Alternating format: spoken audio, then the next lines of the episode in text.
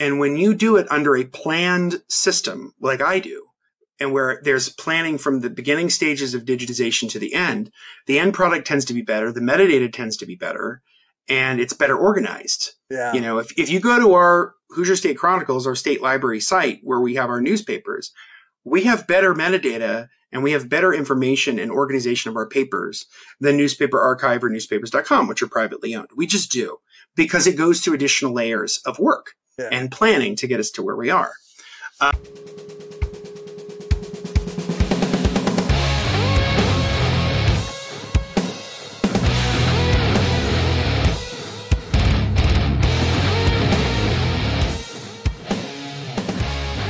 right. Hi, hi, and welcome to Red Reviews, the podcast where we talk about leftist books and and analyze them through a Marxist and anarchist uh, lens. That that that almost sounded professional. That was pretty good. that was pretty good, man. so, uh, yeah, I'm here with Justin Clark. Thanks for Hi, joining Cory. me. Thank you. Hi, Cory. How's it going? Pretty good. Pretty good. Fantastic, man. We're getting into fall. Can't believe we're recording this the end of September. Can't believe it's already going to be October. Yeah. feels like the last two months have like flown by. I have Yeah. both done. It feels like I've both done a lot and nothing. It's a very. It's that weird yeah. thing. You're like, oh, there's so much more. There's so much more to do. But um, but yeah, no, no. It's it's um, no. It's been. It, it'll be it'll be very exciting to get into the fall season and get to wear jackets and hoodies again, and it's chilly out. Right up until the winter snowstorms. That's right into the winter snowstorms. Although in Indiana, I'll tell you, like the winters, the last couple winters have not been that bad. There's been Oh, basically right? one or two days of like really rough snow, but the rest of it was just cold. okay. You know, but but and then some days it was weird. Like you'd have like it would snow and then it would stop and then the sun would come out and it would all melt. And then it and then it would get warm enough where it might rain or hail or do other kinds of crazy shit. oh, jeez. So I was reading the forecasts of like what what our winter might be because of El Nino and all that, Right. and it looks like it might, they say we're in for a balmy winter in like my neck of the Oh. woods. Yeah, So- uh, they've been saying that. Like, I don't know about winter, but they've been saying that October is going to be better than usual for for temperature. And I mean, obviously, climate change is awful and, and all of Oh, that. for sure, yeah, yeah, yeah, But come on, nice, Weather's- nice warm October. Come on. exactly. Yeah, like like um yeah, no, it's it's I remember as a kid, like I remember by the time you got into the end of September, early October, it was chilly out. Like it was Yeah. pretty out chilly. Yeah. That's not really the case anymore. You get into, you know, you get into the end of September, it's still 70s at where I live. Right. And uh, it doesn't really get cold until early to like mid October. That's Yeah. when temps will start to kind of drop. Yeah. We used to like. You can always kind of gauge the winter based on Halloween. Mhm. Like, if you have snow on Halloween, then your winter might be pretty harsh.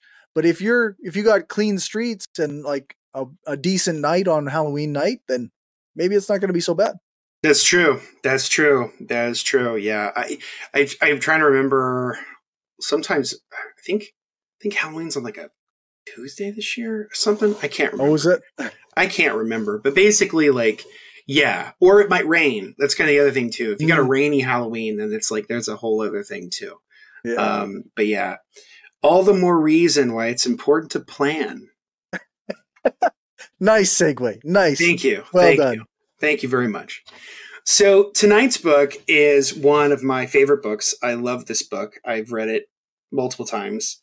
Um, and it's one of its writers is somebody who I follow very regularly and whose like view of science and the role of science and politics and all of it really gels with me.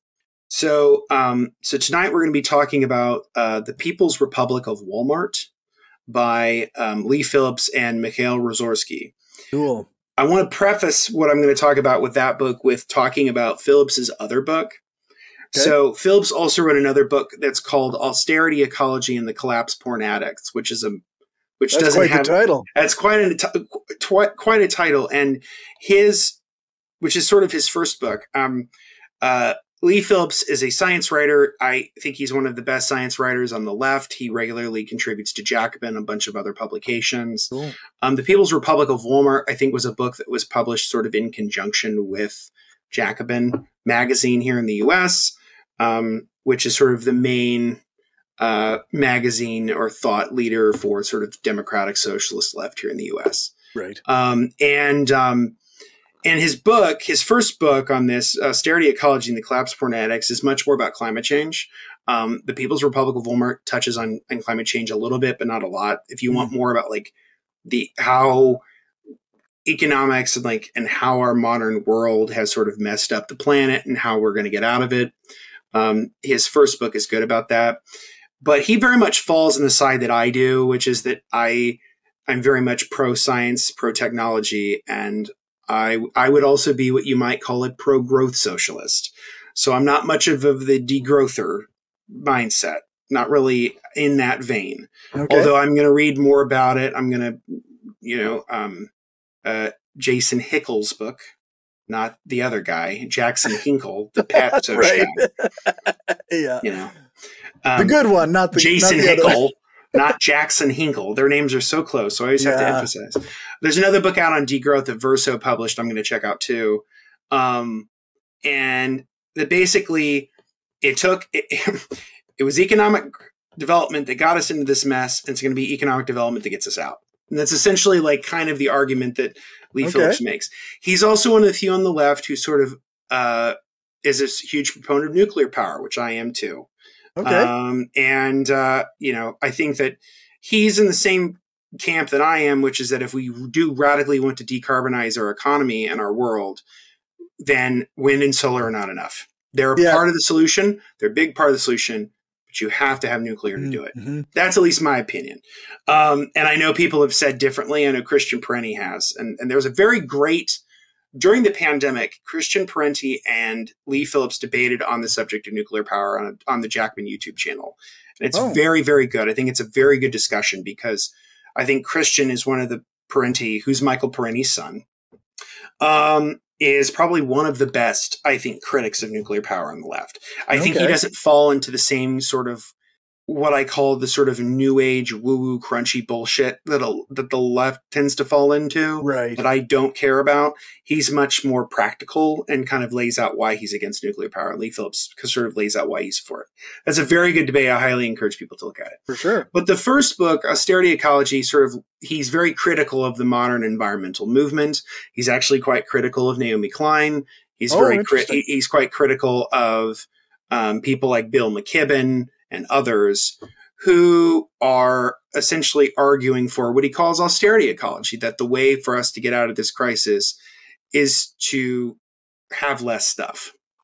And maybe that's a good thing, maybe that's a bad thing, but his whole argument kind of comes down to that if you really take it to its logical conclusion, a lot of these sort of like anti growth or degrowth arguments are essentially Malthusian, and that they, they basically argue Hmm. that there's just a certain amount of stuff that we're going to have, and the population growth, or there's going to be too many people, and it's going to be a problem. He's like, no, no, no. The, the stuff isn't necessarily the problem the economic mode of production is the problem. Capitalism is the problem. If you reorganize society on a socialist basis with planning, you'll Okay. have a better economic society and you'll have a, a more healthy ecology because we're Okay. planning society rather than the anarchy that we see all around us. I'm So- not sure I agree, but I'll, I'll I'll take it for what it's worth. And so, you know, I mean, I think I think there's a ton of stuff in capitalism that is bullshit. And like it, in terms of stuff that's Yeah. made, right? Yeah.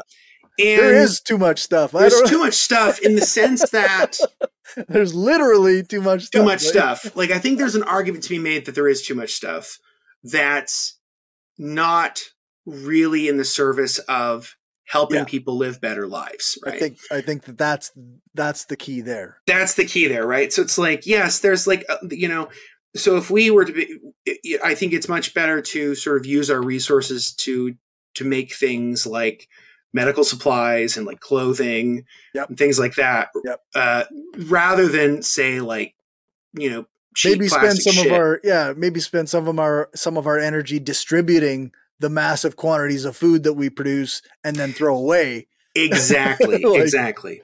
And I'm not doing his book as much of a justice. That first Oh, I'm book, sure, It's yeah. great. It's because he lays out sort of the genealogy of the sort of um, the anti, what he sort of broadly sort of labels as the anti-progress left, the, the people who sort of don't believe in development as the way of of developing societies right, like uh, like primitivists almost. Like, yes, it's like primitivists, but essentially that sort of the people who say that they're on the left and they are against austerity are are ultimately arguing for a form of austerity in the sense that they're saying, well, we're going to have to go without certain things in order to live a better life. And it's like, maybe, but like at the end of the day, there's some things that, that are good that we should continue to have Yes. and shouldn't Yeah. get rid of. Um, you know, I, I'm I'm much more. I like Klein a lot more than he does. He tends to he you know Leigh Phillips tends to put his particular ire at her. I'm a big Um, fan of Naomi Klein. so- I am too. I am too. But but I think my critic his criticisms of her are are not bad. And ultimately, I think my main my main criticism of her is that, and it's not so much with like the shock doctrine and stuff, which I love that book. Yeah. But it's more of her reporting on the climate and stuff like that, where I don't know how to describe it. It's like she writes almost in a literary way about this Oh, shit okay. instead of writing about it in like a real like science and and sort of like clearly Okay. like here's I mean it's like she's sort of you know she's written essays about sort of lamenting the the sort of loss of these habitats and having a son and her son not being able to like experience these things. And that's kind of very beautiful and touching. But but at the end of the day like it doesn't really what the fuck are you trying to tell me? Like it's like it doesn't really Ah. solve it. Like you know there are 8 billion people on the planet. We have all these problems. You kind of have to figure out how we're going to solve those problems. Yeah, like uh, it. It may be, I guess, her style of writing, right? It- She is a very like uh, she has a very beautiful style of writing. She Like, does. In even Yeah. in the shock doctrine, like the words are horrific, but, but the style of writing is very amazing. Like And, and and and Leigh Phillips, to his credit, is a pretty good writer too. It's very different. It's Okay. he's he's very funny. Um, I think I mean he has a title like Austerity Ecology and the Collapse Porn Addicts, which is very funny. Um, I think that there is a sort of apocalypticism on the left which needs to be abandoned. yeah, that's right. um, and he's very critical of that. That it's like again, all the you know technology and the development of of our econ- economic systems is what got us into this mess, and that's what's going to get us out of it. You can't you can't sort of put the toothpaste back in the tube. right. But what you can do is is develop a better toothpaste tube. Like you, you know what I mean? Like it's, Yeah. and so that's what he means. And so like you can see the influences of people who actually aren't on the left, but who have this kind of this kind of mode of thinking. Um, uh, the two that come up of my head are like um, Amartya Sen, the the Nobel Prize winning economist who wrote "Development is Freedom," because I'm very much of the mindset that development is freedom. The, the problem is not development. The problem is capitalist development. right, right. Um, and the other one is the libertarian Julian Simon, who um, is so, so like in the sort of economics, like in sort of the environmental debate, there most people fall into sort of two camps. There's the Malthusians and the Cornucopians, and uh, like Klein and Bill McKibben and those folks, they're Malthusians. They kind of basically believe that like it's the human it's human organizations itself that are the problem.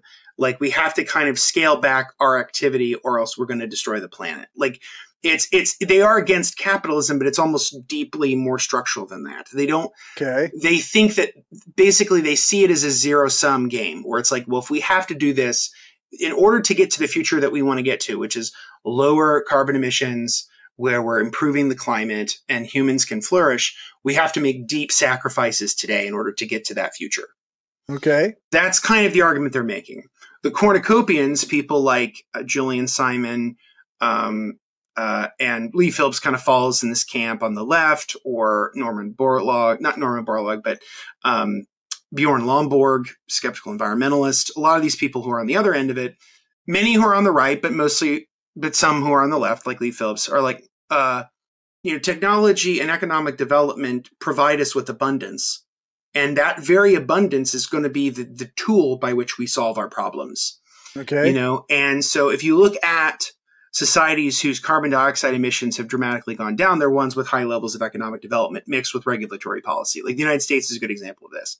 Mm. And uh, and so it's not fair to the developing countries to say we're going to cut you off because if we don't, the planet's fucked because Yep. it was our fault. Yep. So right. like it's not like it's the global south are the people who are going to have to experience the problems of climate change the most and they're the ones who more than anybody else have the right to develop more Yep. than we do. Yep. So like it's not their fault, it's ours and we have to own yeah that. it's it's uh it's a complicated argument because that Mhm. has also been used in very bad faith by some on the on the right Yes. to just straight up deny climate change yes. and deny basically- any action on it And that's or people who are sort of like climate skeptic, like not skeptical, but basically their their whole argument is it either falls into the climate change isn't a it doesn't exist, or climate change does exist, but it's not really the problem you think it is. Like it's not as Right. big of a problem as you think it is. yeah Somebody or, like yeah or there's the uh climate change is happening but it's a natural phenomenon it's a natural and- thing. Most I think people today fall into the climate change is a thing. Humans have caused it. but it's not as bad as you but it's not as bad a problem as you think it is. Yeah. Bjorn Lomborg is a good example of that. yeah not a big Um, fan actually Um, you know. I've read two of his books, um, and I have this. I have a copy of the Skeptical Environmentalist. I'm I'm I'm interested in reading what he lays out, and then there's another climate scientist who wrote a book called The Lomborg Deception, where he lays out like where he gets the math wrong.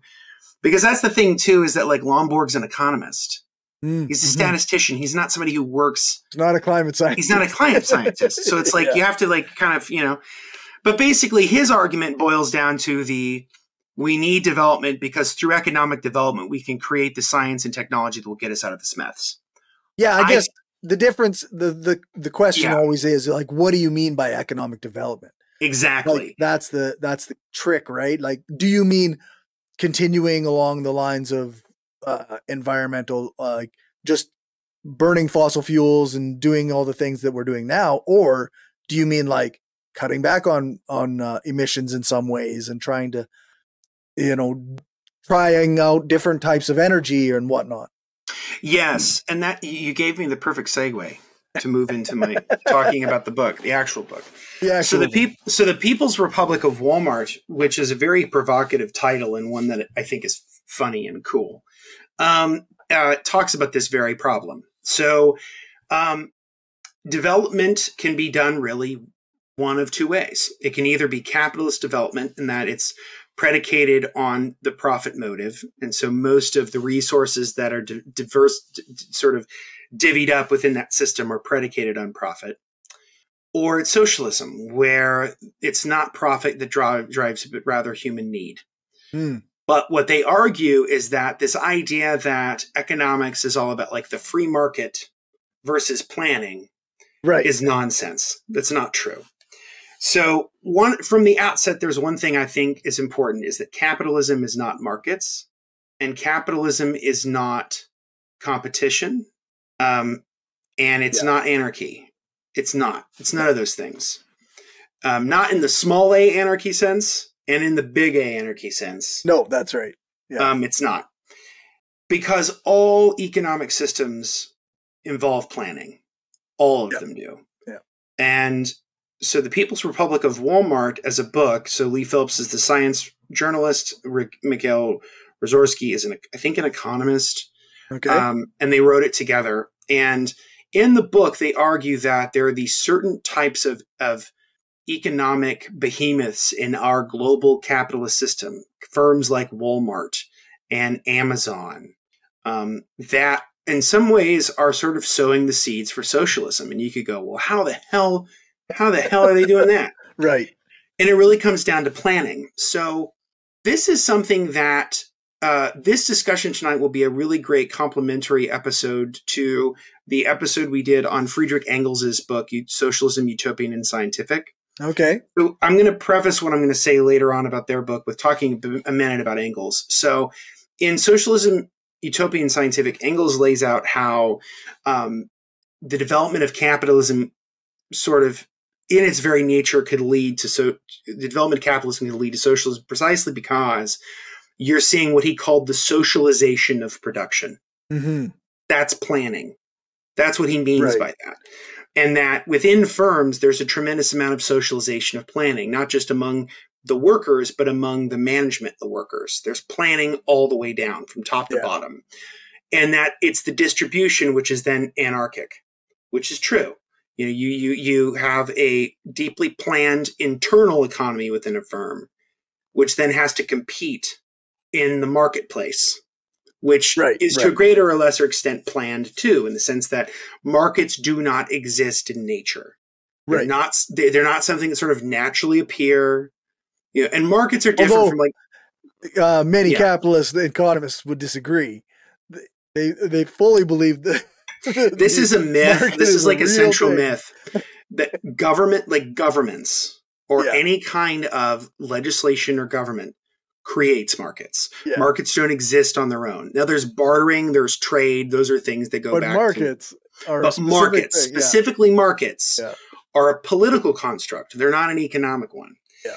Um, so Engels says like one of the ways that you have socialism is just to take take that socialization of production to distribution.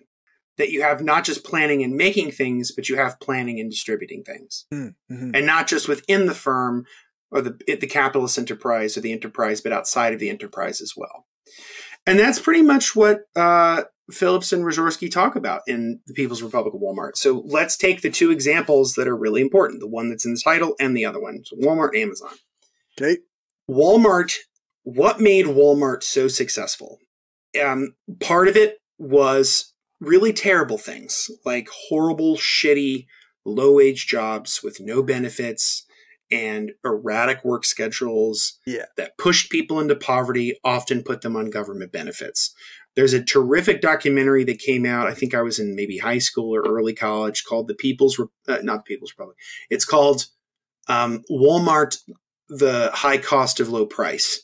Okay. Um, it's put out by Brave New Films, Robert Greenwald. Excellent documentary, laying out the problems of Walmart and specifically the way in which they uh, they put pressure on suppliers to provide them with material, and, and they often lead to outshoring jobs overseas. Um, you know, the, the deindustrialization of America, poor wages, and that the fact that many a Walmart employee lives on government benefits because they don't make enough. Mhm. So, in effect, the federal government is subsidizing the existence of Walmart. Yeah. Um, and uh, so, definitely check that out. Walmart, the high cost, low price, I think is what it's called. Um, so that's all the bad shit about Walmart, and and they make a very clear point. They're like, we're not like Walmart stands in this sense. Like, we're not saying that like Walmart's amazing. What we're saying is that there is one thing that Walmart does very, very well, and so does Amazon that is something that could be used to build the world, the socialist world that we want, which is planning. Mhm. So, what made Walmart unique was the development of technology and specifically technology and logistics that allowed them to thrive. So, you know, in the old days, uh, before Walmart and Amazon, um, a lot of times firms would provide department stores or, or your local stores with products without any rhyme or reason. You know, they would make a certain amount of them. Sometimes they'd make too much, sometimes they'd make too little. And often that was almost always determined by the manufacturer rather than the retailer itself. That was pretty much how, how it worked. With Walmart, everything changed. So they started developing a real time system. So, with the introduction of the barcode sometime in the 1980s and early 90s, you know, because people think the barcode's been around forever, it really hasn't.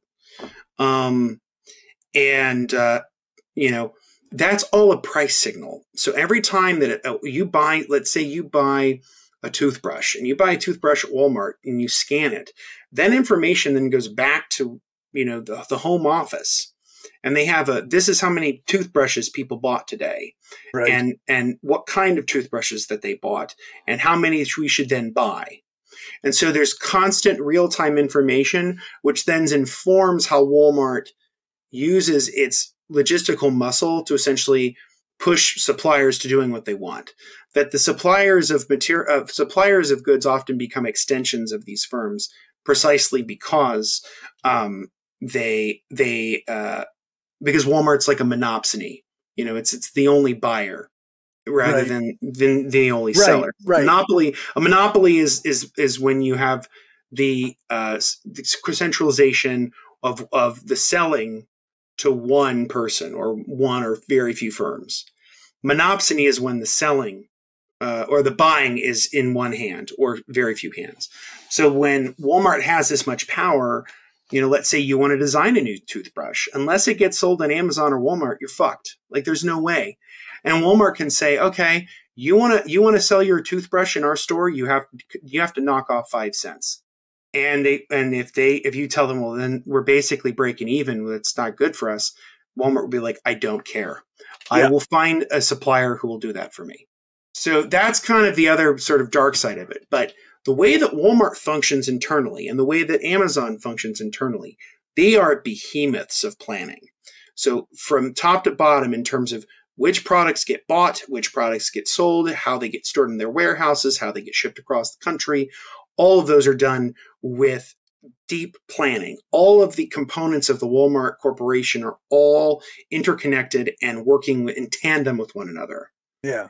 they're not it's not chaos it's all it all has steps that all come together um, and so the introduction of computers and the development of logistical com- computer logistics tools really changed the game walmart was very early on in introducing a lot of this into their production and distribution of goods um, for their stores because walmart has not been around forever the first walmart opened i think in 1962 um, in a very small town in Arkansas, because that's where, where it's from. Ben- Bentonville, Arkansas is the home quarter. Right. They still have the the first one there, don't they? Yeah, they still have the first Walmart there. Yeah, um, and uh, and so you know when you uh, one other thing that they do that I think is also kind of genius is that um, one thing that they've done recently is um, they've based upon all of this planning and and price sort of price signals that they're getting through their um, integrated planned internal system um, they made very very big decisions about how things ran in their stores. So for example one of the things they did was they made their shelves uh, shorter if you know at walmart when i was younger the, the shelves were very very tall so you often weren't able to, to grab things you whatever and walmart realized that it's actually easier and cheaper for us to just constantly bring in new goods that get sold off of shorter shelves than to have taller shelves Right. so they shorten the shelves in order for the system to work more efficiently because it's all about efficiency. Yeah. So um so that's where Walmart is kind of this like marvel of planning. And so you take what Walmart did and you give it to Amazon and with Amazon it's like it on steroids. So Amazon's even bigger. So so Amazon has a, a unique barcode for each item that goes through their warehouses or fulfillment centers, as they call them. These are deeply, deeply planned systems. Yeah. You, know, you hear stories of workers who've worked there in these really degrading conditions where they're basically like, I'm essentially a robot, you know, and, and the, the, the, the, the I'm getting constant real time information, these little like things that they have to wear or hold on to that gives them information. Like I have to do this in this amount of time in order to get to this end result. If I don't, and if I have a certain amount of demerits, I get fired. Yeah. An average Amazon worker is only there for three years. Amazon predicates itself on basically chewing up people and spitting them out. They have no interest in long term. And that's Right. not just the warehouse workers, that's the white collar workforce too. That's the software developers, that's the people at, at in the more cushier what you would call white collar jobs in the software development and in the development end they're also they've got a tremendous amount of pressure on them too and it's a deeply planned integrated system where the warehouse knows what the home office is doing and vice versa. Walmart works the same way. Hmm. this is why people have made the joke that in at amazon they have basically these big ass bins.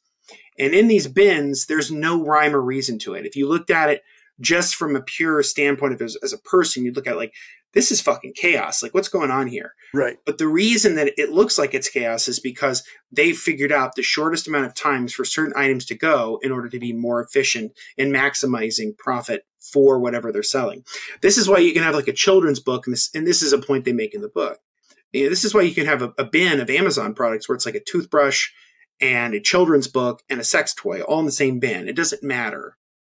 And so It's, um, it's irrelevant what type of stuff. what type of stuff it is. It's all about whatever the barcode has you going in and out at any given time. Um, and so, and often people buy random shit to go together, right? So it's like, you know, True.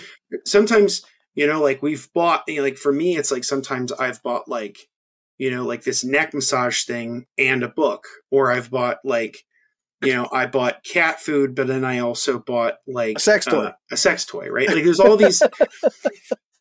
And Yeah, so Amazon obviously. doesn't make those like distinctions, like so it doesn't like lay out its warehouses. Like in the past, you would have laid out your warehouse like, okay, all the sex toys are here, and like Yeah, that's right. here. Like, and it's like no, it doesn't do any of that shit because it's it's recognized that it's much more efficient and and better planning to not do that because then it's it's you cut down the time in which things have to be pulled. Yeah. Yeah, it's like uh so I did Instacart uh deliveries for a while, which is Mhm. you go in and you buy the groceries and you deliver them to people. Yeah. And often the way that Instacart groups things together doesn't sync up with the way that stores put things onto shelves. So then you're always like, okay, well, here's my list. I've got to go through five different aisles to get the, these five items. And then I've got five more items that are five different aisles again. And like, it's Mhm. a mess. So obviously, some one of those is out of sync, right? Right, right. And with Amazon, they don't have those kinds of fuck ups in the sense that yeah. or Walmart for that matter. I mean, they don't basically they they recognize how they would recognize how inefficient that is. So like Yeah. they would like if Amazon was running Instacart, what they would do is they would sort of re they would develop extremely complex logistical algorithms to basically put those in order so that you can start from the front of the store and go all the way to the back and then leave. Yeah. Yeah. Or if they are going to be in a bunch of different places, then it's it will still take you less time if you bump around in this certain way Right. rather right. than you know if it lays you out because that's what amazon does like the workers will tell you like it tells me where to walk it tells me what to pick up it tells me what to drop off it tells me when to leave it tells me when to go but you have no there's no agency in it it's all figured out Yeah. so it's this marvel of comment, Oh, comment yeah. from some random geek. Customers who bought this item also bought these items. exactly yeah. So Amazon, and they mentioned this in the book, Amazon patented what they called something along the lines of like um, presumptive ordering. So it would order and ship something to you even before you really even knew you needed it. But ultimately, you kind of would need it.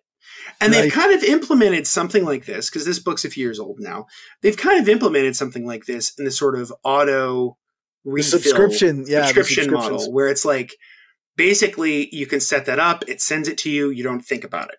You know? And it asks you if you like if you buy like grocery items from Mm-hmm. Amazon, it'll it just asks you, would you like to set up a subscription for this? hmm Like I uh I I found out when I because I ordered a case of my favorite uh energy drink, and it's like, would you like to get this every two weeks? And I'm like, what? no, I just need this this one time. I just needed the one time, right? Yeah, Because again, it's it's planning for you. It's these Yeah. all of these very complex algorithmic uh, software developments mixed with like cutting edge logistics leads to um, this sort of efficiency and utility maximizing behemoth. Um, and uh, and for good or ill, that's the world we live in now. And that that that you know, and so the point, the broader point that they're making with their book is that capitalism requires planning. Any economic system requires planning. This idea that everything is left up to the market or that you can create markets within a firm or an institution is absurd. Yeah. It almost never works. So if Amazon is an example of, uh, or and Walmart are examples of planning that work, what's an example of when doing chaos doesn't work? When when you explicitly reject economic planning and you go with the sort of free market ideology, um, you look no further than what happened to Kmart. okay. So Kmart and Sears, I've been on a kick for this for years because people need to know this. So for a long time, Kmart and Sears, Sears was of course, you know, the department store that was sort of the one of the largest employers in the United States, which today, by the way, Walmart is the largest private employer in the Oh. United States. Um, That's and so, uh, which, you know, 60, 50, 60, 70 years ago, it was General Motors. So You take that with what you will. Um, but uh, but basically, there was a guy who came into Walmart, uh, into Kmart rather, and and and is a guy named Eddie Lampert. And Eddie Lampert was an Ayn Rand acolyte. He very much believed in the sort of Atlas Shrugged. Let's okay. Let's have the perfect use of yeah, the market. I think I've heard this before. Kind of thing. Yeah. And what he did was instead of having Kmart be a deeply planned internal economy that then sold its goods on a market, he actually developed internal markets within Kmart itself. So each division ended up becoming its own firm within the firm, and it had to compete with other divisions within the firm. This led to disasters because, for example, it, there the the appliance division was separate from the marketing division. Right. So the appliance division, well, the appliance division at the time was Kenmore Appliances. That's what Sears and Kmart sold was Kenmore right. Appliances. The marketing and development end didn't know what the other company, the other part of the company was doing. And so, and so the, the marketing and sales department had to pay licenses to the Kenmore, like to the actual manufacturing and distribution of the appliances, had to pay them a license to sell the Kenmore ones. Jeez. And so they realized it's actually just cheaper for us to sell non Kenmore shit. So then they start selling selling other stuff because yeah. they don't have to pay the licenses, right? So it's this constant system of Pete, you know, robbing Peter to pay Paul, and over time the company essentially cannibalizes itself. Yeah. And in doing so, Kmart and, and Sears are basically a thing of the past. They almost don't exist today. Um, so this is an example of where planning would have actually helped them tremendously, and they yeah. didn't do it. But planning is socialism. But planning is socialism, which is what they say. And it's like, no, it's not. Like planning is not necessarily socialism because capitalism has a tremendous amount of planning within yeah, it. Clearly. But the difference is is it's planning for what ends. Yeah. This is why I keep trying to stress to people that capitalism is not markets. Capitalism is not entrepreneurship. Capitalism is the private ownership of the means of the production with the with with the with the principle of profit driving everything. Yep. And the maximization of surplus value. That's what it is. So you can have a lot of economic planning within capitalism. Good example of this is um, World War II. So there was in the United States during World War II, there was a tremendous amount of economic planning. Yeah. A lot of which had, grown out of the New Deal. Um, but a lot of it was also still in private hands. So you'd have private firms being contracted out by the government hmm. um, to make certain goods at certain things. So the, the government would tell them how many to make, what how many to make of what thing for what purpose. Right. They would regulate the prices. They would regulate the wages. So there was all this planning. There was something called the War Production Board that often set a lot of this up okay. during the war. Um, and so, you know, at the time, you have a tremendous amount of this synergy between private enterprise and government planning going together. And sometimes when the government, when the private enterprise couldn't really make it work, then the government would just set up plants to make things.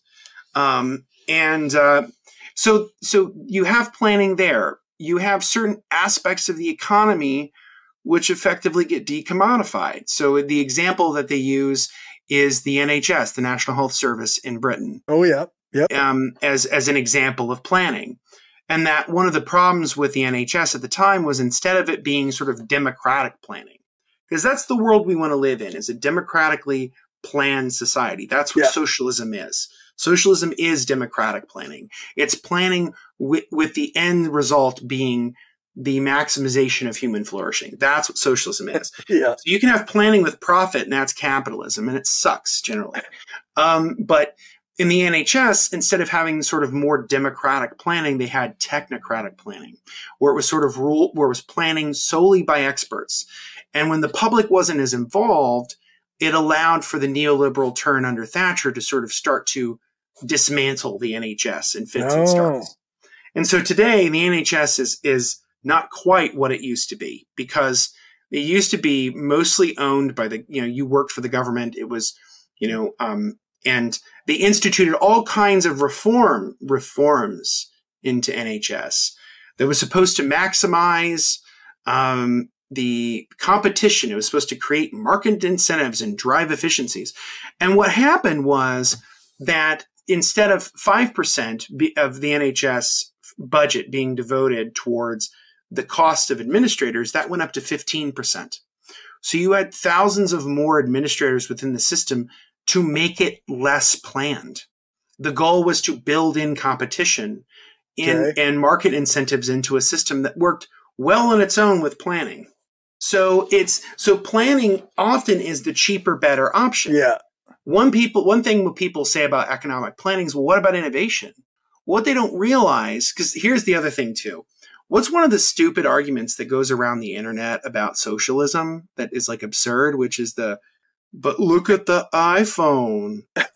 they often will say, but you're saying this on an iPhone. Yeah. Well, here's the thing: the vast majority of the technologies within the within the iPhone were developed by government planning. yeah. That's right. Most of them were developed by DARPA, which is the um, the the Defense Advanced Research Projects Agency or, or administration. DARPA developed a lot of the things, whether it was The internet, screens. right? The internet was was DARPANet. yeah. It was DARPANet. We talked about that in, when we talked about Ben Tarnoff's book. The internet was basically grown out of uh, agencies within the Department of Defense needing to talk to one another. So, you know, but one of the biggest drivers of, because here's the thing, right? Spending money on research and development and innovation and entrepreneurship gets in the way of profits. Yeah. Most firms don't want to do it because it's not profitable. So, one of the things that's important is that just because something is useful doesn't mean that it's profitable and vice versa. um, Yeah. Sorry. Uh, some random geek says, uh, I've gotten that from liberals. Why do you, as an anarchist, have a smartphone? I guess I can't have nice things once I'm an anarchist. Yeah, and it's it's and it's part of its marketing, right? Like it's it's they the way that the iPhone is sold is it's sold by this gene. It's like it's like people. I think if you actually ask them, I think they genuinely believe, or at the very least, they have this uh, like childlike idea in their head. Steve They're like Jobs Steve invented Jobs- the iPhone. Literally invented the iPhone. He developed every single component of it with his bare Yeah. fucking hands in a room all by himself. He's a genius. That's that's how that works, right? and that's and and it's this sole, the sort of sole genius that like changes the world, right? That's the that's the sort of Ayn Rand, John Galt Nonsense. kind of view nonsense, right?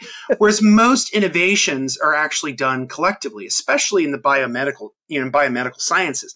A lot of the development of um, you know, vaccines or any kind of antibiotics. For example, there haven't really been any new developments in antibiotics within the last couple of two, three decades. And the main reason for that is because it's not profitable. yeah. So we could go back to a time where our antibiotics don't work and we have to chop off people's limbs to save them from infection because firms do not want to spend money on research and development for antibiotics. They don't make any money off of them. Yeah, that's right. And in the book, they talk about how, um, you know, a lot of times new new medications are often just rehashes of old ones because it's Yeah. it's cheaper and easier to do that than it is to develop something new. Yeah. For example, I I know of this in my own life personally. Uh, so I have allergies. I have chronic allergies, um, and I use nasal sprays for my my sinus and, and allergy congestion. For years, I used a medication called Dymista, which was very, very expensive once the generic got on the market. The way health insurance works in America is absurd. By the time a generic, so before a generic came out, the manufacturer offered a sort of manufacturer's coupon, and it was $29. And so for like two years, I paid $29 for it every month. Okay. And uh, and then once the generic came out, that coupon went away because now there's no because you can just buy the generic. Yeah. Well, under my health insurance, the generic was still more expensive than the name brand. For fuck's sakes. And the name brand would, would fluctuate all of the time. And I remember meeting with my allergist and him saying to me, he's like, look, I got a solution for you on this. This, this nasal spray is basically a formulation of two separate nasal spray, sprays into one. It's fluticasone and azelastine. You put those two together and you get Dymista. He's like, if you want to switch, instead of doing two sprays in each nostril a day, you do four sprays in each nostril a day. Yeah, I can save you a lot of money. So that's what I do now. I do two drugs instead of one because all Dymista is is Is a two drugs. is a combination of two drugs into Yeah. one. That's all it is. Jesus. It's nothing fancy. It's nothing. It's something unique. It's just they took two things and mashed them together. Um, Yeah. and so when it comes to like the development, a good example in a more recent memory uh, is COVID, right? The COVID vaccines, right. you know, you know, Project Warp Speed, right? Like they were developed in government labs with government money. and, and then somehow of, ended up in private hands. and it's ended up in private hands. And and and now people are being charged for the vaccine, and this is very common. I mean, this stuff happened in World War II as well. Like once World War II ended, the War Production Board was shut down, shut down, and a lot of the forces of production were put back into private hands right. and a lot of the wage and price and and industry controls were taken away. It's the same fucking thing where it's you private you socialize the losses and you privatize the gains. This happens all the time. Yeah. So you know the covid vaccine happened with government money and government labs with government planning. That's how that worked. Um, and so you know so innovation is something that like can absolutely happen with planning and in many respects happens precisely because of planning. Yeah. Because innovation is, like you say, like it's a, a collective action. It's a collective it's enterprise, yeah. Multiple minds working for the betterment of of the uh, society, basically. Yep, exactly. And so that was, you know, for example, the development of penicillin. Um, you know, when Alexander Fleming discovered penicillin in his lab in England, um, you know, he was sort of the discoverer of this as a possibility, penicillin sort of being one of the first antibiotics. Um, and then uh, it was brought sort of to ramp up production. And, and, um, they, and it was in private hands at first to try to ramp up production of penicillin right. going into the war. And private firms couldn't figure it out. They're like, we just can't get it. We can't make it work. And the government said, forget it then. We'll do it ourselves. So then they started to work and they started to build labs and they started government planning to figure out how to mass produce penicillin mm-hmm. and they mm-hmm. figured it out.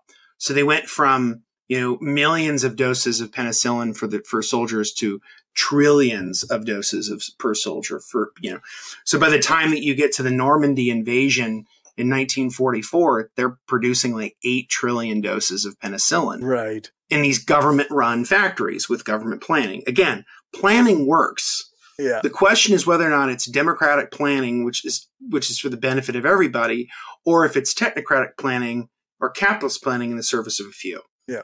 So one of the other things that people often talk about is, you know, um, and the way they frame it in the book is like, you know, there was that pesky thing called the Soviet Union, and uh, and that's true. So, so yeah. they talk a lot about the Soviet Union in the book, um, about how a lot of socialist economic planning that was developed in the Soviet Union was kind of a marvel.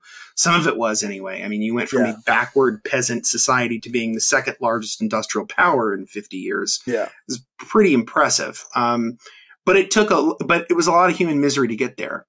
One of the arguments that people make, um, specifically Alec Nove makes in his book, An Economic History of the USSR, which they quote heavily throughout the People's Republic of Walmart, um, and may, and I have that book, the the Nove book. We'll maybe do it or something, some in the future episode. But basically, like he makes the argument that planning basically leads to authoritarianism. That that that it's it, it's it's it's right. Of course. Because Nove, Nove was a market socialist. So he basically argued that the way to socialism was through worker cooperatives that competed with one another in a marketplace. And then yeah. some things were decommodified, like public utilities and healthcare and things like that, transportation. But that's not true. And what they argue in the book, in the People's Republic of Walmart, is it's actually the other way around. Mm-hmm. That socialism, like authoritarianism, breeds bad planning because because the authority, the, the autocrat who's in power, in, in the case of, of the Soviet Union, it was Stalin, yeah. didn't like any information that would counter whatever they wanted. So one of the things that happened during the purges of the 1930s was a lot of these civil servants and scientists and engineers and economists, all these people who were sort of building the planned economy of the Soviet Union were taken off the board. It's they funny. To, yeah. Uh, I, uh, years ago, I was talking to uh, somebody, and they sent me uh, a book called uh, Basic Economics, and it's by. Tom, oh, I thought that was by Thomas Sowell. By yeah. Thomas Sowell, and uh, in it, he very explicitly uh, blames the lack of ability to plan because he's not. You're not adapting to natural market forces. So he blames the fall of like the social, like the problems in the Soviet Union on this attempt to plan. That's absolutely absurd. So like, yeah. I mean, if you if you look at socialist economic planning goes back to the revolution. So you have 1917, you have the the revolution, then you have the institution of war communism during the um, during the Russian Civil War, which led to certain liberalization of the economies, where they left up some things up to market forces. That then developed in what was called the NEP, or the New Economic Program, which again was like the, we are going to plan and own in public some things, and we're going to leave some things to private hands. This all starts to go away by the time that you get to the first five year plan under Stalin right where they where you have two things kind of connected together you have the co- collectivization of agriculture and you have the development of the industrial base because a lot of people in russia were in soviet union were leaving the cities because there was no fucking food so they were going mm. back to being farmers because they're like at least i can eat that way yeah i can go and, and make my own food but in order for for the soviet union to hit its industrial targets it needed the agricultural base to do that. And the only way that they thought to get to that was through the collectivization of the agriculture, which was a huge disaster. You know, obviously the famines that happened, the, the Holodomor crisis, which right. led to millions of people dying. You know, it's a fact. It's not something that was made up. It's true. This stuff happened. Um, and, uh, and so the collectivization of agriculture was in a lot of ways a disaster. But again, it was bad planning. Right. And I know that's like cheap because, and easy to say. Yeah but but it was bad planning in the sense that like all of these civil servants all these people who had all this information within the soviet union were not involved in the in the planning process because yeah. they were they were either thrown in the fucking gulag or they were killed it's then if yeah. you uh, if you want like a, a, sort of an analog it's not agriculture but like uh, mm-hmm. uh, you look at the vietnam war right like yes there was a lot of like people who knew that this was a disaster and it was a consistent disaster happening over and over again and that the people in charge, the authoritarians, Nixon and his his generals, yeah. refused to listen to them. Yes, basically, bad yes. planning on that, on, and it led to a disaster. Or it was bad planning even before when you yeah. had Secretary of Defense Robert McNamara essentially lying to President Johnson. Right. Like in private, McNamara would be like, this is a shit show, but then like lying to Johnson. Johnson privately also knew that the Vietnam War was a shit show, and that um, basically it, it, You know, he always said he's like I I let go of my lifelong love of the Great Society for that whore Vietnam. Like that's the way he described it. He was like, he, in order to build the sort of social democratic society that he wanted, uh, you know, it, it it was sort of undermined by Vietnam. I mean, the thing is, just as a quick side point, like Johnson knew pretty much by by 64, right. like before Gulf of Tonkin, that Vietnam would be a shit show. He knew yeah. it. Yeah. He knew it. And and um well, how could you not? Because there was people yeah. constantly telling like I, I can't remember the names. I just uh remember like there was people saying over and over again to the administration, "Hey, this is bad. This is going badly. It's going to continue to go badly." Yeah and and and you had cheerleaders i mean so many of the people i often think that if johnson had when he became president in, in after kennedy's assassination in 1963 and maybe forces were too strong maybe there was no way out of it but i have a i have a feeling that if he had purged mm. a lot of like the national security people and replaced him with his own people right away maybe Vietnam wouldn't have happened because all the people who got us into Vietnam were all Kennedy people. You know, it was Dean Rusk, it was it was Robert McNamara, it's all those it's all those people who were who were Kennedy appointees. There were all these people who very much believed in it. Yeah. Um, and in a dark form of planning, you know, a lot of the development of Vietnam policy was developed by the Rand Corporation out of these sort of strategic algorithms. It was sort of war by planning right. that was a disaster.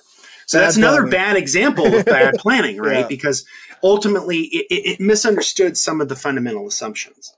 And so people will then ask, like, with the Soviet Union, like, well, how did you go from like the shit show of the Stalin era to like Sputnik and like Yuri Gagarin and shit? And they talk about that in the book that the sort of the Khrushchev era in the mm. late 50s, early 60s, where you see the Soviet Union kind of at its apex, like at right. its point, um, uh, is a lot of it had to do with the development of better economic planning. A lot of the economic planning models that had been developed by Soviet and American economists in the 1920s were largely ignored by the the political establishment in the Soviet Union because of Stalin. And so, in the 19, late 1950s, after the thaw, um, that uh, you know all of these you know, all of these economic planners are going back to these old models and realizing, oh, there's a lot of utility here. And this is where you get the development of not just a strong industrial base, but a strong consumer goods base. So the Soviet Union was very good at this. But they made some very fatal mistakes. Mm. And one of the fatal mistakes they did was instead of developing their own computer sector, mm. instead of, you know, Khrushchev was ousted in 1964. Brezhnev comes into power. Brezhnev is a Stalinist. They basically reassert the more authoritarian aspects of the Soviet Union and uh, fucks and it, it led, up and fucks it up, leads it to a long term decline. Um, and the reason that the the Khrushchev era was better was because it was an era where where um, more political dissent was allowed, right. where um, people who had been wrongly imprisoned were released, the crimes of Stalin were made public. It was Jeez, it was a, right. it was an era of opening the Soviet Union to the world and developing economically. But in the Brezhnev era in the 70s, you know, with the development of com- computer technologies, especially consumer and consumer and industrial, like professional business oriented computing, um, the Soviet Union made a really bad mistake, and they said, "No, we're not going to do any of that. We're just going to ape stuff from the Americans. We're not going to develop our own our own version of Silicon Valley." Wow. And that was to their own detriment because no had they developed had they developed their own technology sector and their own computer sector and integrated that with cybernetics and, and developed an economy, Soviet Union might still exist. Yeah. Um, yeah. But that's one of the big mistakes that they made. Jeez. So there is bad planning. And so the argument that they make is that authoritarianism leads to bad planning, not the other way around. Yeah, I can agree. You know, that. and that you know that if you have these authoritarians who are not who are not um, who are not subject to democratic constraints, mm-hmm. where you don't actively involve the public in the process of planning, it will lend itself to being ossified and destructive from within. But despite how fucked up the system of the Soviet Union was, it was immensely successful in, a, in very specific ways. Right. In in the sense that its industrial base went from being nothing to being second to the United States. Its economy was the third largest economy in the world. The only well not the third largest, it was the second largest economy in the world, and its growth rates were were only less than the US and Japan. So it was the third fastest growing economy in the world for many, many years.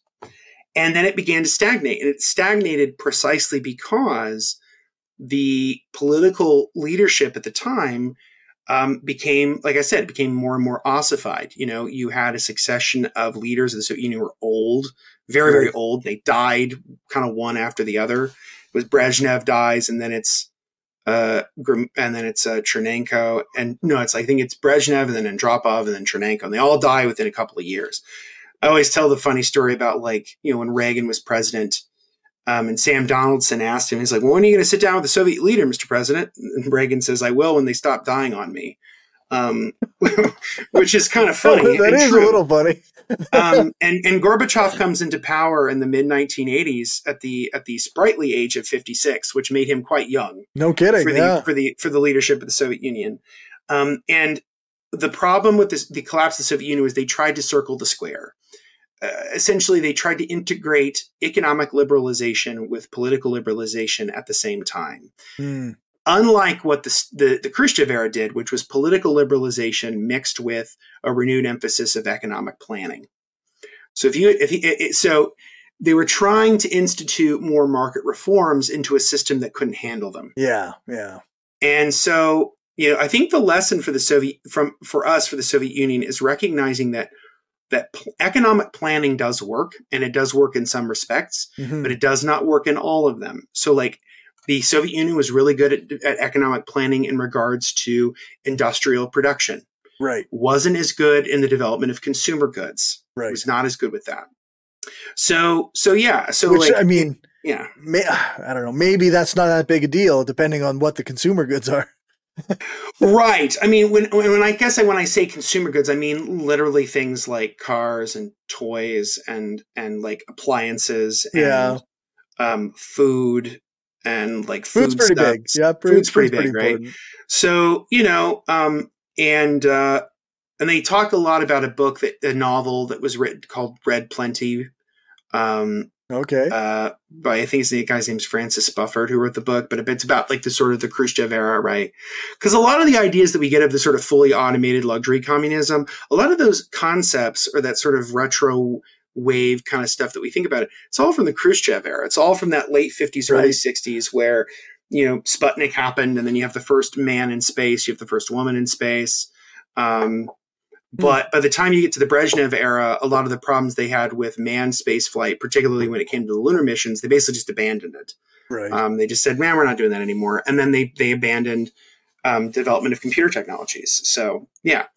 Um, the last big thing I'd like to talk about with the book is talking about Chile and talking about um, uh, Chile as a Allende's Chile, you know, pre-coup, was Right. the development of um, something I think it's called Cybersyn, and um, but they were developing essentially their own version of the internet before the internet existed. nice. Um, uh, Allende, who was democratically elected, um, Dr. Salvador Allende, who was democratically elected the president of Chile, I think in 1970. Um, the model of Allende was the sort of um, democratic socialist Marxist. Like it was very much we are predicated on developing. It, we are we want to have a socialist society, but we also want to have free elections. We want to have democracy. Yep. We want to have freedom of speech. We want to have deli- political liberties. So it was trying to go not the U.S. way um, and not the Soviet Union way, but this sort Yeah. of different path. And one of the things he was very interested in was the, the the the development of cybernetics. So today we often think about um, how the internet and and the computers and the sort of the technological revolution that's happened over the last 30, 40 years has led to behemoths like Walmart and and Amazon to be able to do what they do. right. There's no way they could do any of it without the internet. We couldn't be doing the show without the internet. Yeah. And uh, Allende's government was very interested in developing some kind of internal um, computer network system that would develop economic planning in real time, where they could then um, uh, sort of direct production on certain things depending on what they needed. And it was going to be massively successful, but it never really got off the ground. And the big reason for that was that on September 11th, 1973, Allende and the Allende government was ousted in a coup led by essentially uh, the U.S. and CIA, yeah. um, and um, and they inst- and what was installed was a military dictator named Augusto Pinochet who ruled with an iron hand for 20, dec 20 years. Yeah. Um, and then they brought in neoliberalism. So the first, you know, this, the Chicago boys, you know, the, Yep. the free marketeers, they all came in, you know. Um, this is all in Naomi Klein's excellent book, The Shock Doctrine. Yeah. We were talking about the shock doctrine a little bit earlier, and yeah, Yeah. I love that book. I think it's great. Um, and uh, so, so you know, the sort of socialist internet of Chile was this sort of long gone dream. destroyed by um, capitalism. destroyed by capitalism, right? But it was an example of democratic planning where they were going to involve the workers on shop floors in developing real-time information with managers with and then with civil servants. It was going to be this like more bottom-up approach to developing um, knowledge. And it was also going to be de- decentralized, where you'd have certain aspects of it in certain portions of the country and in certain firms, and it would have it would leave a lot more to local control. And and and it was something that Allende really believed in, and um, and unfortunately never really came to pass. But it's uh, is it a model that we could use for the whole world? Maybe not. But it's I think a um, an example that gives us a lot of pause in thinking about how we do build the world we want to build. Sure. So, um, in terms of the big takeaways from the, the People's Republic of Walmart, economic planning works. Anybody who tells you otherwise is either like a libertarian or like a or just doesn't know what they're talking about. Um, Same thing. Same thing, basically. um, you know, planning works. That economic planning is capitalism wouldn't work without planning. Yeah. That that that you can't really have the kind of robust dynamic economy that we do without planning and and development of plans Yeah. that organize and socialize production as as um, Engels said all those years ago. And so, you know, the models of Amazon, imagine if Amazon was a worker cooperative, where Right. we used all of that planning and that maximization of efficiency for good, right? That we, you know, where people worked for the firm for many years and had a pension and were well taken care of and actually could have fucking bathroom breaks and not have to piss in bottles and Yeah, you could bags. you could double or triple the workforce at Amazon, and then everybody could be treated like a, like a human being. yep. Absolutely. And and you know and ultimately you probably have better growth rates. You know planned economies tend to do better. Like planning tends to actually maximize the utility of, of the workers and of what's being made. Like Yeah. it's just you know um, so this idea that the the market and we just leave it up to all solely to the market is kind of absurd. It's not how it works. It's really not how the world works at all. Nope. and that the sort of economic calculation problem isn't really a problem at all. It's a problem of a lack of of information and the ability to process that information That's right. and now that we live in an age where there's a tremendous amount of not just information but the ability to process it Yeah. especially as we develop artificial intelligence technologies Yep. there's a way to do planning for real that would be incredible so This should be a tool we can use to our Yep. advantage. so that the computers and robots do all the work and we get to make art That's right. that would be like that's the that's the the the end goal so so yeah i highly recommend people check out the people's republic of walmart we've only kind of scratched the surface it's an excellent book covers a lot of ground um, it's written in a very funny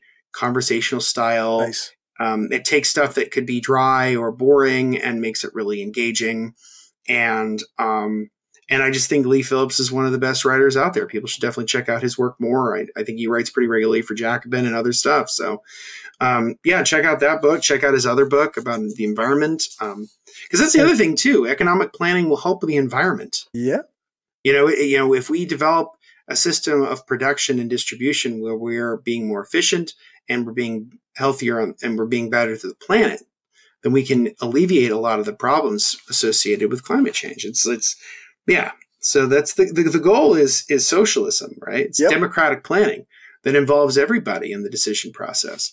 Um, and that's what they argue for, and it's what I would argue for. That you know, the world I want to live in is one where we decommodify things and Yep. we plan because why leave things up to the, the, the mercy of the market? Yeah, that's right. Because that that because that's nonsense. It is. It's all nonsense. Essentially, it's a religion. I mean, I think the people who believe in capitalism are believe in a religion. I mean, it's Yeah. it's you know, it's the. I think I find as a socialist, we tend to be a lot more like realistic about human nature and how people are, and like people always say, "Well, people are selfish. That's why you can't have socialism." I'm like, that's precisely why we need socialism. That's right. If you can develop systems that sort of uh, disincentivize selfishness, people will be less selfish. Not not to bring up. uh I Yeah. guess I brought up Zoe Baker's book quite a bit in the Yeah. pregame, but yeah, to bring up Means and Ends by Zoe Baker. Uh, she speaks of of like the way that anarchists in the past have talked about power in general is like we don't want. Yes, we acknowledge that there are people who would abuse power. That's why you set up systems so that nobody has institutional power over other people. Right. like that's Or if they do have institutional power, that they are subject to democratic institutions. they they So- can easily be removed from that position of They power. can be removed from the position for their abuse. And a planned society is one that has, it just as the kids say, has the receipts in the sense that we can look up if somebody made a fucking mistake. Yeah. Right. Like Or I we can look state, up if they did things on purpose. Yeah. another another good example of, of sort of socialist planning or, or planning in general is what I do for a living. I work for the state government and I digitize historical materials for people to access for free. And when you do it under a planned system like I do, and where there's planning from the beginning stages of digitization to the end, the end product tends to be better, the metadata tends to be better, and it's better organized. Yeah. You know, if, if you go to our Hoosier State Chronicles, our state library site where we have our newspapers, we have better metadata and we have better information and organization of our papers than Newspaper Archive or newspapers.com, which are privately owned. We just do because it goes through additional layers of work Yeah. and planning to get us to where we are. Um, so, yeah, I want to live in a world of industrial democracy and planning that we we we make the things that we need and we distribute we distribute them to the people we need and we use planning to get there. That sounds good to me. I Yeah. guess uh, we're we're we're getting new new viewers here, but uh, it's time Yeah, to yeah. wrap up. So Oh, okay. well, I'm happy. You know, for new viewers, if you have questions or comments, please feel free. I, we can stay a few minutes and and maybe answer questions. Uh, yeah. All right. Well, I guess my question is, um, what are we covering next time? Next time, okay. So we've been we've been doing a lot of you know new stuff or sort of the new kids on the New-ish. block. We're going back to old school. So next time we're going to be doing uh, Reform or Revolution by Rosa Luxemburg, Very nice. Um, anarchist's favorite Marxist. That's right. uh, and and I'm very excited to be talking about Rosa on the podcast. Um, we're going to talk all about you know the development of workers' democracy and, and workers' councils, council communism, and Yeah. her her sort of agreements with Lenin, her disagreements with Lenin, her criticisms of the Russian Revolution, and her what you would call critical support. Um, and uh, she's an incredibly fascinating figure, and I look forward to doing that next time. So we'll get back into the weeds with some some uh, some classic theory next time on the podcast. Very nice. And I guess all that's left is where can people find you? So you can always find me at justinclark.org. The uh, link is like right here, right there. It's always tricky to get to the screen, right there. There it is. Uh, that's where you can find all my writing and my and episodes of the podcast. You can find everything there. Um, I have a new article coming out about um, the order Robert Ingersoll and his memorialization of Abraham Lincoln. That's going to be in the 150th anniversary issue of the Truth Seeker, which is coming out this month. Um, it will also be available in the Indiana History blog. Um, so that's where you can find that too. Nice. Um, and then you can also follow me on social media. I'm Justin Clark PH for Public History. I am on Instagram. I am on Threads, and I'm newly on Blue Sky, thanks to my lovely Yeah. co-host here, um, who sent me an invite to Blue Sky. So I'm going to get more involved on the the the the the Not Bird app or apps plural. Yeah. Um, so you can find me there. And then I, as I always want to mention in our sort of outro, um, please support Cory on Patreon. Um, he's doing incredible work. And, um, you know, our, uh, our recent video, our Bertrand Russell episode has just gotten a ton of views. People have Yeah, really did- dug it. Did really well. And, um, and I'm really excited to keep growing the channel and keep growing the content that we're doing here. And that could not be possible without all of what Cory does. Um, so that I just get to read books and talk about him. He does a lot of the harder work. So definitely, definitely throw him, throw him a few bucks so that, you know, he can do more and more of this and less and less of like DoorDash, or DoorDash, Instacart or other bullshit like that. um, so yeah, Nice. I appreciate that. Um, thank you, everybody who uh, joined us in the chat and on the uh, YouTube and Twitch and whatnot. And uh, yeah, have a good one. See ya. All right. That's all, folks. Thanks for watching or listening. Uh, remember to share this show with your friends and on the social media site that you use the most. Thank you to everyone who supports this show on Patreon. I really appreciate it, and it helps me keep the internet and power on. Thanks to my top patrons Some Random Geek, Damian Marie at Hope, Justin Clark, Christopher Taylor, Dan F. Smith, and Lisa Glass. And thank you to my new patrons. You can stay tuned for the list of patrons at the end to see your name listed. If you aren't a patron and want to contribute, you can do that at patreon.com slash skeptical leftist, or you can send a one-time donation to buymeacoffee.com slash skeptical lefty. These days, I also have a Substack and a Ghost where you can subscribe for free or you can donate per month. And lastly, you can get a paid subscription on Spotify that will give you the same access to bonus content and extra long episodes.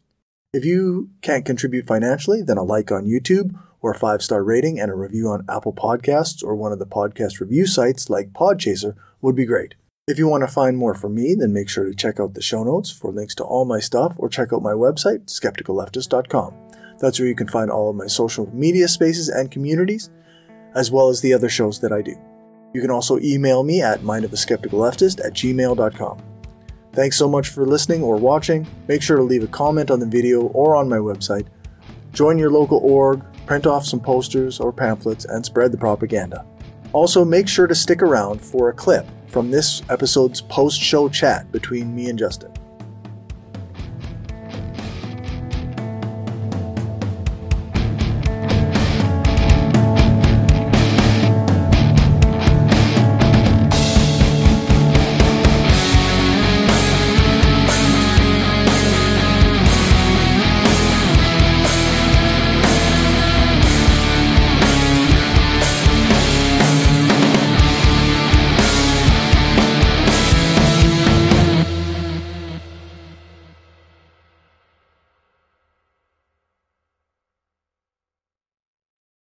He's got to he's got to start listening to like uh more heterodox uh Yes. like economists, right? Yes. Like cuz the uh the mainstream economist view that raising inflation rates is going to help with the uh or or interest rates, I Yep. mean, is going to help with uh, curbing inflation is not working and it's not going to work. I also don't think it's going to work. If anything, what it's going to do is it's just going to put a lot of people out of money and out of work. Uh, you know, and this But is the, that's yeah. I mean, for regular people, that's the worst thing to happen.